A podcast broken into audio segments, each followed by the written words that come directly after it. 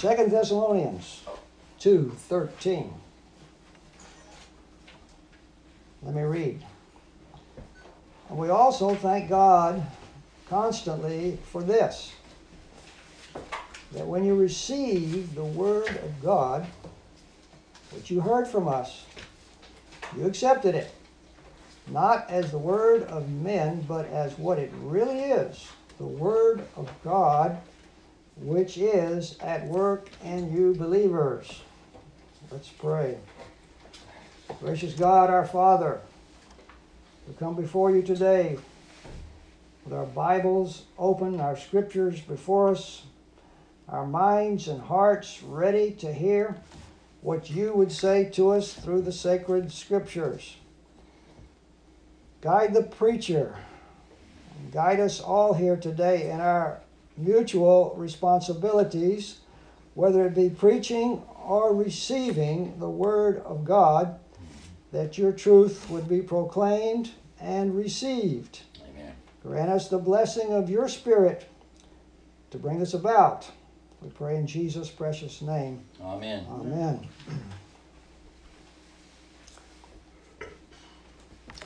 On his second missionary journey around the Mediterranean region, somewhere in the years 49 to 51 AD, Paul, along with his co workers, Silas, or Silvanus, and Timothy, arrived in the Greek city of Thessalonica.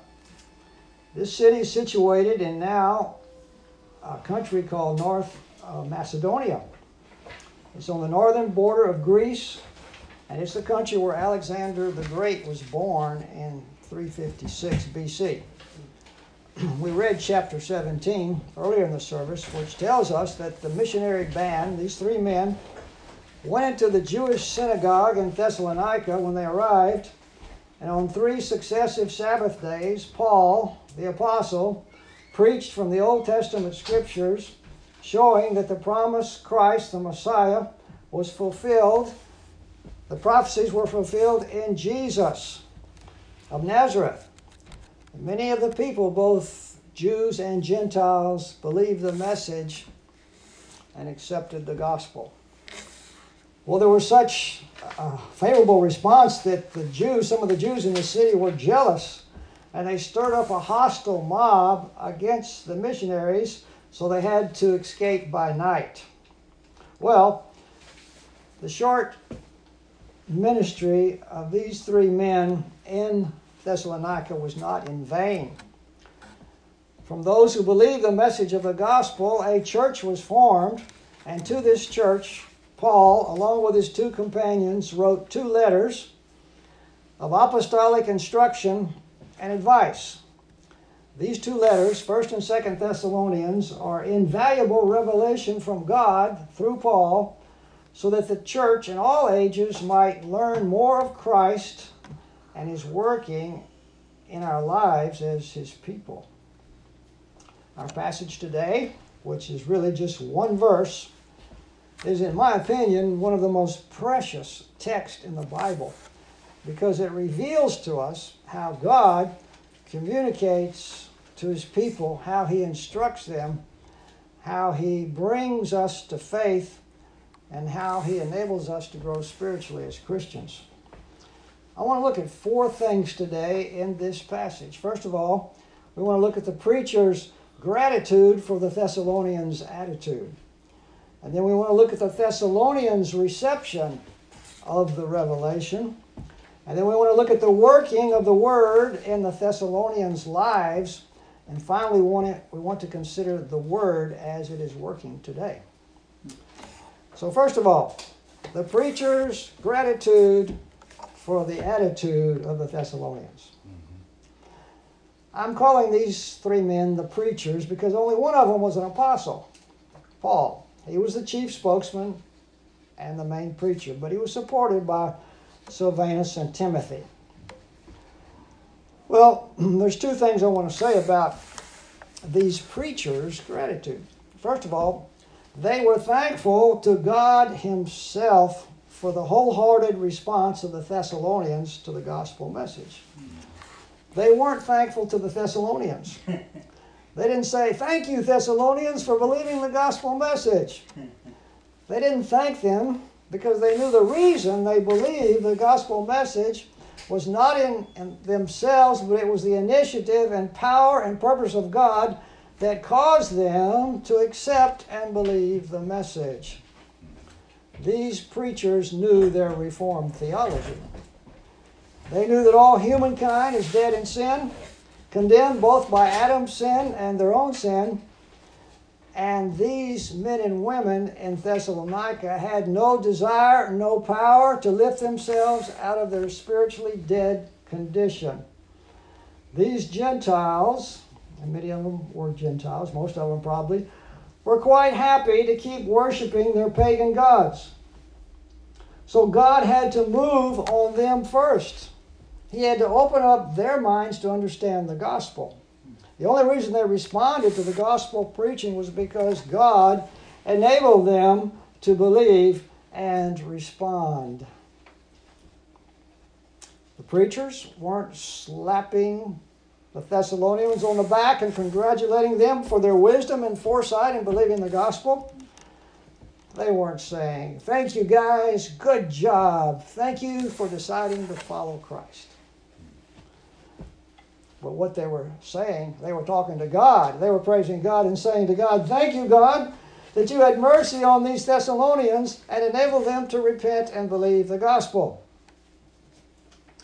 These preachers knew that all of their preaching and persuasion would have been to no avail had not the Holy Spirit Himself opened the Thessalonians' blind eyes and awakened them from spiritual death. Therefore, Paul and Silvanus and Timothy were singing probably something like this To God be the glory. Great things He has done. He has brought these Thessalonians to faith in His Son. Hallelujah. So God was the one glorified, not the Thessalonians, although they were very happy. It was the sovereign grace of Almighty God who sent these preachers to them and then opened up their minds to understand the gospel and commit themselves to Jesus Christ. It's no different today. If you are a believer in Jesus Christ, it's because God brought the gospel to you. Mm-hmm. And by His Holy Spirit, He woke you up, enabled you to repent of your sins and believe the gospel. So you can't really congratulate yourself. I can't congratulate myself. We have to congratulate God the Father and thank Him for His mercy to us. So these preachers were thankful to God, not to the Thessalonians, because God is the one who saved them. Secondly, we see that these preachers' gratitude to God for the Thessalonians' acceptance of the Word of God, their gratitude was unceasing. The text says in verse 13, we also thank God constantly for this. These missionaries could not get over the fact of what happened during those three weeks in Thessalonica. Every time they thought about it, they gave praise to God. At the beginning of this letter, we read in chapter 1, verse 2 We give thanks to God always for all of you, constantly mentioning you in our prayers. So there was this ongoing gratitude in their lives whenever they thought about the Thessalonians. Those three weeks in Thessalonica had paid huge dividends, not only for the Thessalonians, but in the personal lives of these three preachers. Mm. Their hearts were filled with gratitude for the rest of their lives when they thought about what God had done in those people's lives during those three weeks. Amen. Something similar should be true for us. We should be thankful for the grace of God in the lives of believers that we know. People in our family, people in our church, in spite of weaknesses and sins in all of us, we should thank God for what He's done and what He's doing in the lives of His people. Where would they be? Where would we be without the mercy of God? To God alone be the glory for what He's doing now and forever. Amen. Well, So, this is the preacher's gratitude for the Thessalonians' attitude. Now, let's turn our attention to the Thessalonians themselves and their reception of the revelation. The text says, When you received the word of God, which you heard from us, you accepted it not as the word of men, but as what it really is the word of God. You see, they unreservedly received the message of these preachers. They received it as the very word of the living God because they recognized that its true source was God Himself. They recognized that these three preachers were uh, flesh and blood men just like they were. They sweated in the heat and they shook when they were cold. But they also recognized something else. They recognized the message that these men were preaching about Jesus' life, death, and resurrection was not a human invention. It was prophesied in the Old Testament, and it was fulfilled when Jesus rose from the dead and appeared to many. The words of the gospel were coming from the mouth of Paul, but they came with power and deep conviction into the souls of the Thessalonians. They were convicted and they were convinced that Paul spoke the word and the truth of God, that what he said about Jesus as the fulfillment of the Old Testament prophecies about the Messiah, that is the Christ, was fulfilled in Jesus when he died, when he rose, and when he ascended into heaven. The Holy Spirit took the words of Paul about Jesus and about human sin and, and judgment and salvation, and he drove them deep into the minds of the Thessalonians. They were convinced, they were overwhelmed in the realization that before the holy God of the universe they stood naked, drenched in their sins, in need of divine cleansing and mercy. The reality of God's existence and His holiness and His righteousness was poured into their minds. The Word of God came alive to them in convicting power. The amazing thing is that this great message of deep convicting power came through fellow human beings like themselves. It wasn't angels who came to Thessalonica preaching the gospel. God did not speak from heaven and preach the gospel to them, but God, in His wisdom and purpose, ordained that the saving gospel message would come to them through the lips of three sinners who've been saved by the grace of God. Paul wrote to Titus, Titus chapter 1, verse 2, and he said this in the hope of eternal life, which God, who never lies, promised before the ages began and at the proper time manifested in His Word through the preaching. The gospel was manifested through preaching, with which I have been entrusted, says Paul, by the command of God our Savior. How does Paul say God manifested His Word? Through preaching. Paul is saying, I was entrusted with a responsibility. I was given a sacred trust, a sacred treasure, and God commissioned me to deliver this sacred message to the Gentile world. That's why he was in Thessalonica.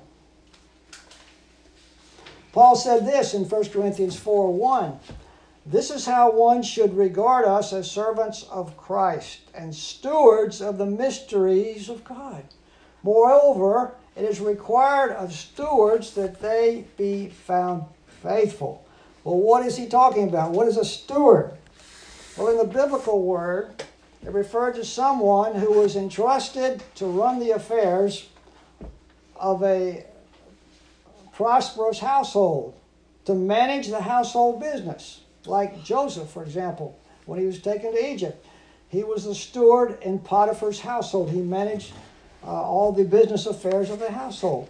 So Paul is saying that he and his fellow preachers are stewards of the mysteries of God. They were given the stewardship of the gospel, which is the only hope for the salvation of sinners. They were given the responsibility to dispense the message, the Word of God, the gospel of Christ, in particular during these three weeks in the northern Greek city of Thessalonica, likely during the reign of Emperor Nero. They were sent by God Himself to preach the Word of God. In the synagogue where they went, Paul showed them how the Old Testament prophecies were fulfilled in Jesus of Nazareth. And when they heard that, it resonated with them. They believed it. They said, Yes, Jesus is the fulfillment of the messianic prophecies. He's risen from the dead. We believe in him. So they recognized the message of the apostles had divine origin. And the Holy Spirit called them to faith through the preaching of Paul and his companions. So these people, they recognized that the true source of Paul's preaching was God Himself. Secondly, regarding the Thessalonians' reception of the gospel, they received the Word of God unreservedly.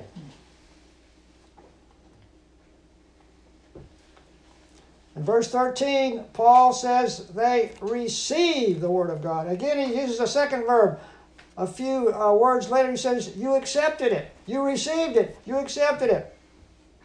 Now, not everybody responded so positively as these people did. For example, when he went to Athens, after he left Thessalonica, we read in Acts 17:32, when they heard of the resurrection of the dead, some mocked. They made fun. But others said, We'll hear you again about this. So there was a mixed reaction in Athens.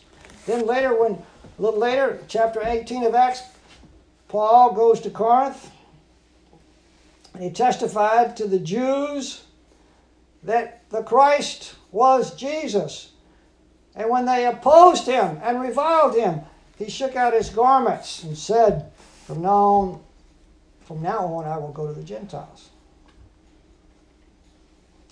But he went to the Gentiles in that city and he got a good response from them. In fact, he stayed there a year and a half teaching the Word of God to them. But here in Thessalonica, there was no mixed response, no rejection, no, skeptic, no skepticism, but it says they receive the Word of God as easily as a thirsty man receives a drink of cold water on a very hot day. They accepted the preaching of the Word of God for what it really was. God was speaking to them through the messengers, through the preachers. Thirdly, regarding the Thessalonians' reception of the gospel, we see that they received the word by hearing the preachers preaching. Verse 13 says, You received the word of God which you heard from us. You heard it from us. You see, this hearing with the ear seems to be fundamentally important to receiving the Word of God into one's soul. This is not denying that a person could come to Christ by reading the Scriptures or reading a sermon or uh, through personal conversation or hearing the Word preached on the TV or internet. But the Scripture says faith, Romans 10 17, faith comes from hearing and hearing through the word of Christ. That is, when we hear the word of Christ, the Holy Spirit generates faith in our lives. The Holy Spirit creates faith in our minds and hearts. We hear the word. The Spirit takes the word, waters it, like gasoline poured on a pile of wood which explodes into flame. The Spirit takes the word and it explodes into true faith in our minds and hearts. And we believe in Jesus. We believe He's the Son of God. We believe He died for my sins. We believe He rose from the dead. The Spirit of God welds this into our minds and hearts so there's a permanent bond and a union between us and our Savior. By the grace of God, the Holy Spirit uses the Word to birth faith in our hearts. Now, the Thessalonians accepted the missionaries' preaching as God's Word, even though it was delivered through fellow human beings. They recognized the divine authority of what was being preached. Now, this has always been the case in revealed religion in the Bible. Ever since God began dealing with humanity in the Garden of Eden, we read in Hebrews 1 1, it says, for example, long ago, at many times and in many ways, God spoke to our fathers by the prophets. How did he speak? By the prophets. The message the prophets had was the way God spoke to them. God uses human beings to communicate his message, his word, to other human beings.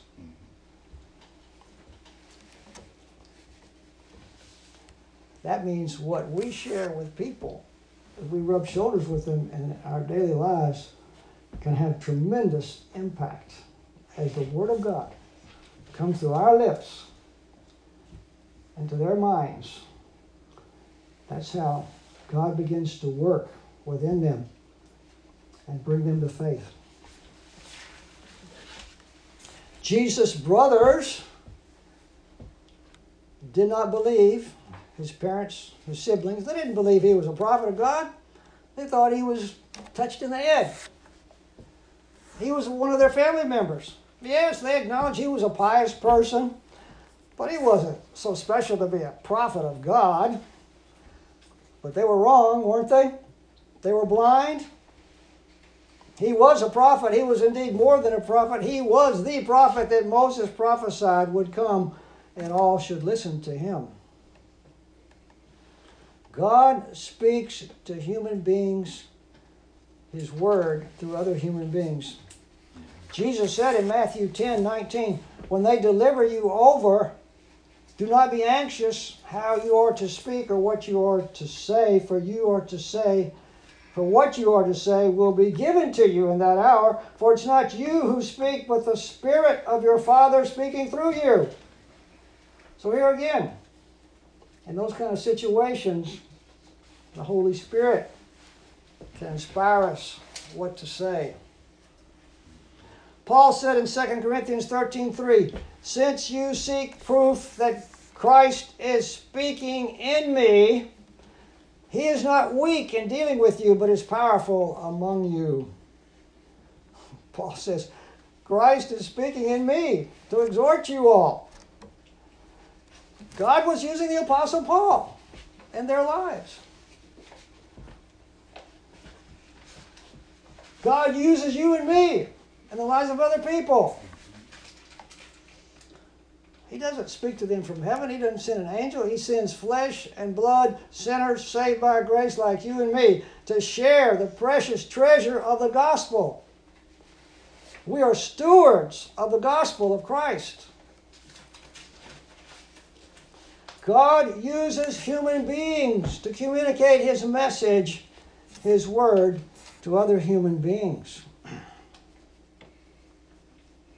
Now let's consider also, thirdly, the working of the word in the Thessalonian believers. First of all, it's an internal work.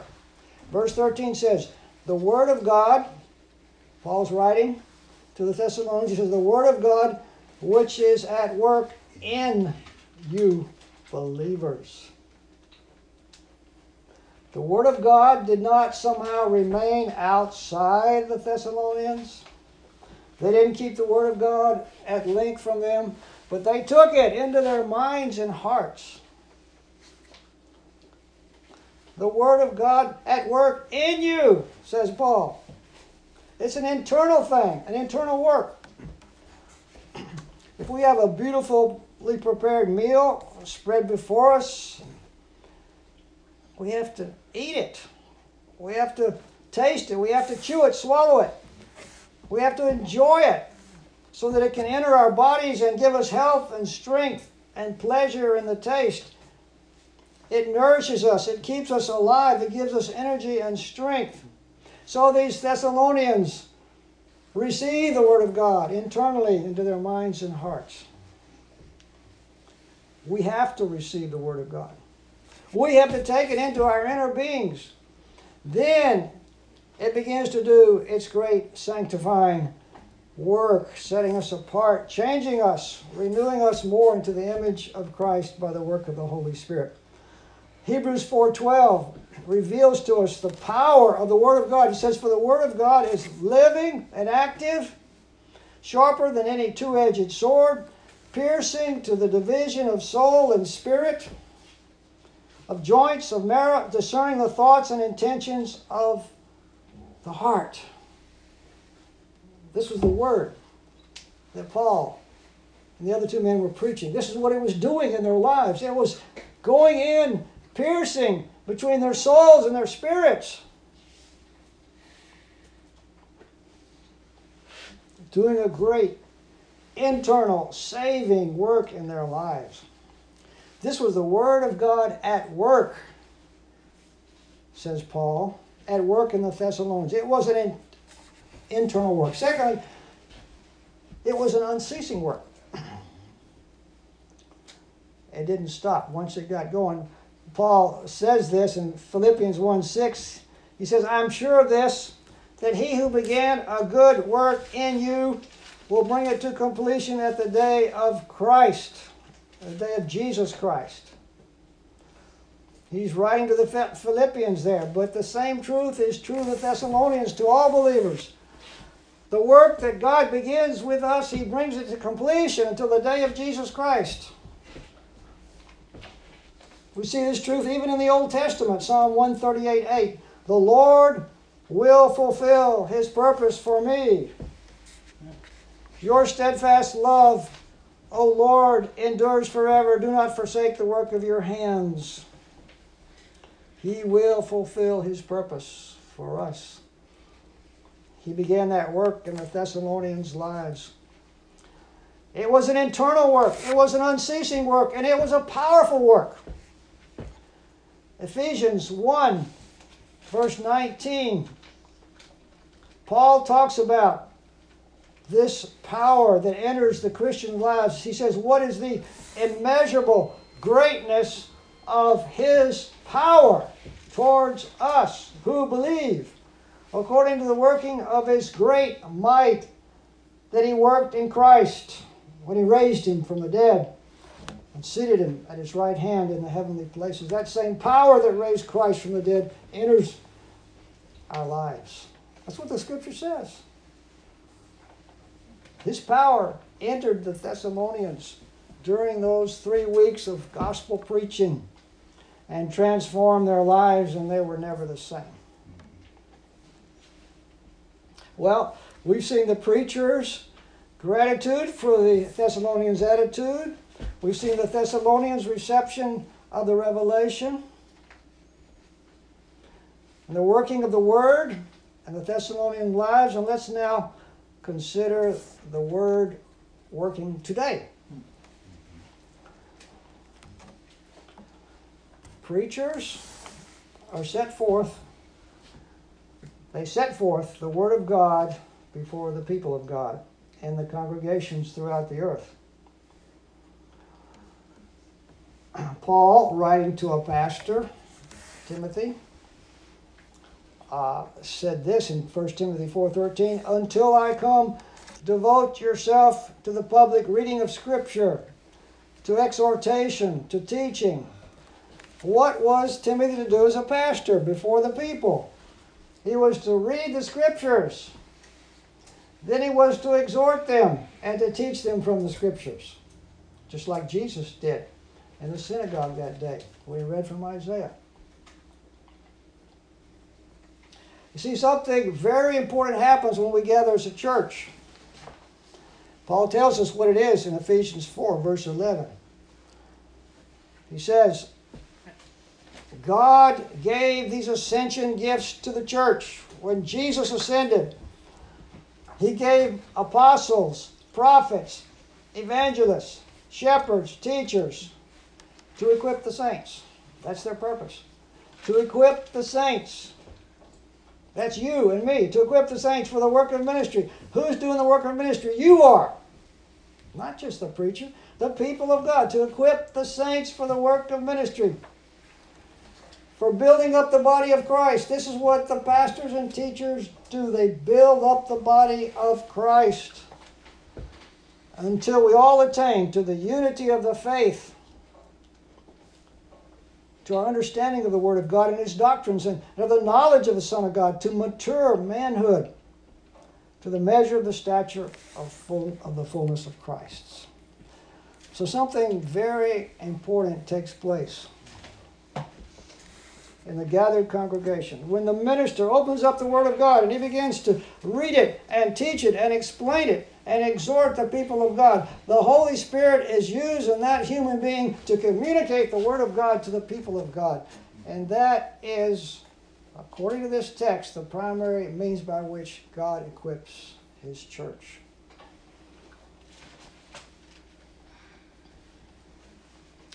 The pastors, the teachers in Christ churches are under shepherds of Christ. They've been called by God to preach and teach God's word. They are to feed God's sheep with a healthy diet of God's word. This is a great challenge and it's an awesome responsibility. I ask you to pray for me that I would be able to teach you and preach to you the Word of God, which will help and strengthen you. This is something that needs divine help. So please pray for me. Pray for other pastors that you may know of. All faithful pastors want to feed their people the Word of God. They need our prayer. So, pastors, have a responsibility before God. But congregations also have an awesome responsibility. They are to receive the Word of God, as the Thessalonians did, and to receive it not as the word of a mere man, but as the very Word of the living God. When I stand before you, or Wayne, or some other preacher, preaching and when we speak from the Word of God, if we are teaching accurately and faithfully what the Word of God is saying, it's your responsibility to hear it, to listen, to pay attention, to implement it, to embrace it, to believe it, to obey it. It's the faithful preaching of the Word of God by the ministers of the Word that is the way that God instructs us in the faith, and He builds us up and equips us so that we can believe what is true about the Word of God and put it into practice and declare it to our generation. The public pastoral ministry of the Word of God as it's preached in the local church is according to the Word of God, the chief means by which the people of God grow in their understanding of the Scriptures and in their personal relationship with God through His Son Jesus Christ. So we need to be diligent and attentive, attentive to our responsibilities. By God's grace, I need to faithfully teach and preach the Word of God. All of us need to hear it and receive it wholeheartedly. We need to listen with attention and with alertness and say, What is God saying to me through what the pastor is teaching today? What does he want me to learn? What do I need to do differently? Is there something I need to change? What is God saying to me today through this sermon.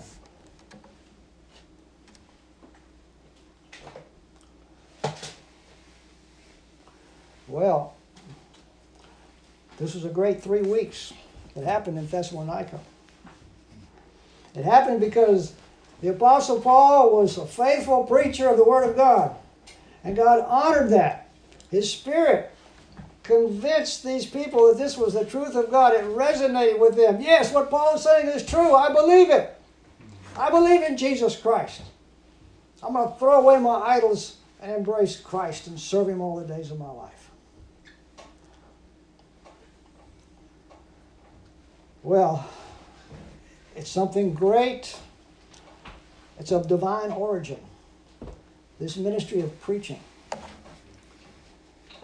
It's the way that God shows His love to His people, the way He shepherds them, the way He nourishes them, strengthens their faith. So let's be attentive to the preaching of the Word of God, that the Spirit uses that Word in our lives as we welcome it, as we're eager to receive it, as these Thessalonians were. So we give glory to God for His kindness, His love for His people, that through the congregational preaching of the pastors, He cares for, He nourishes, He builds up His beloved sheep. Let's pray.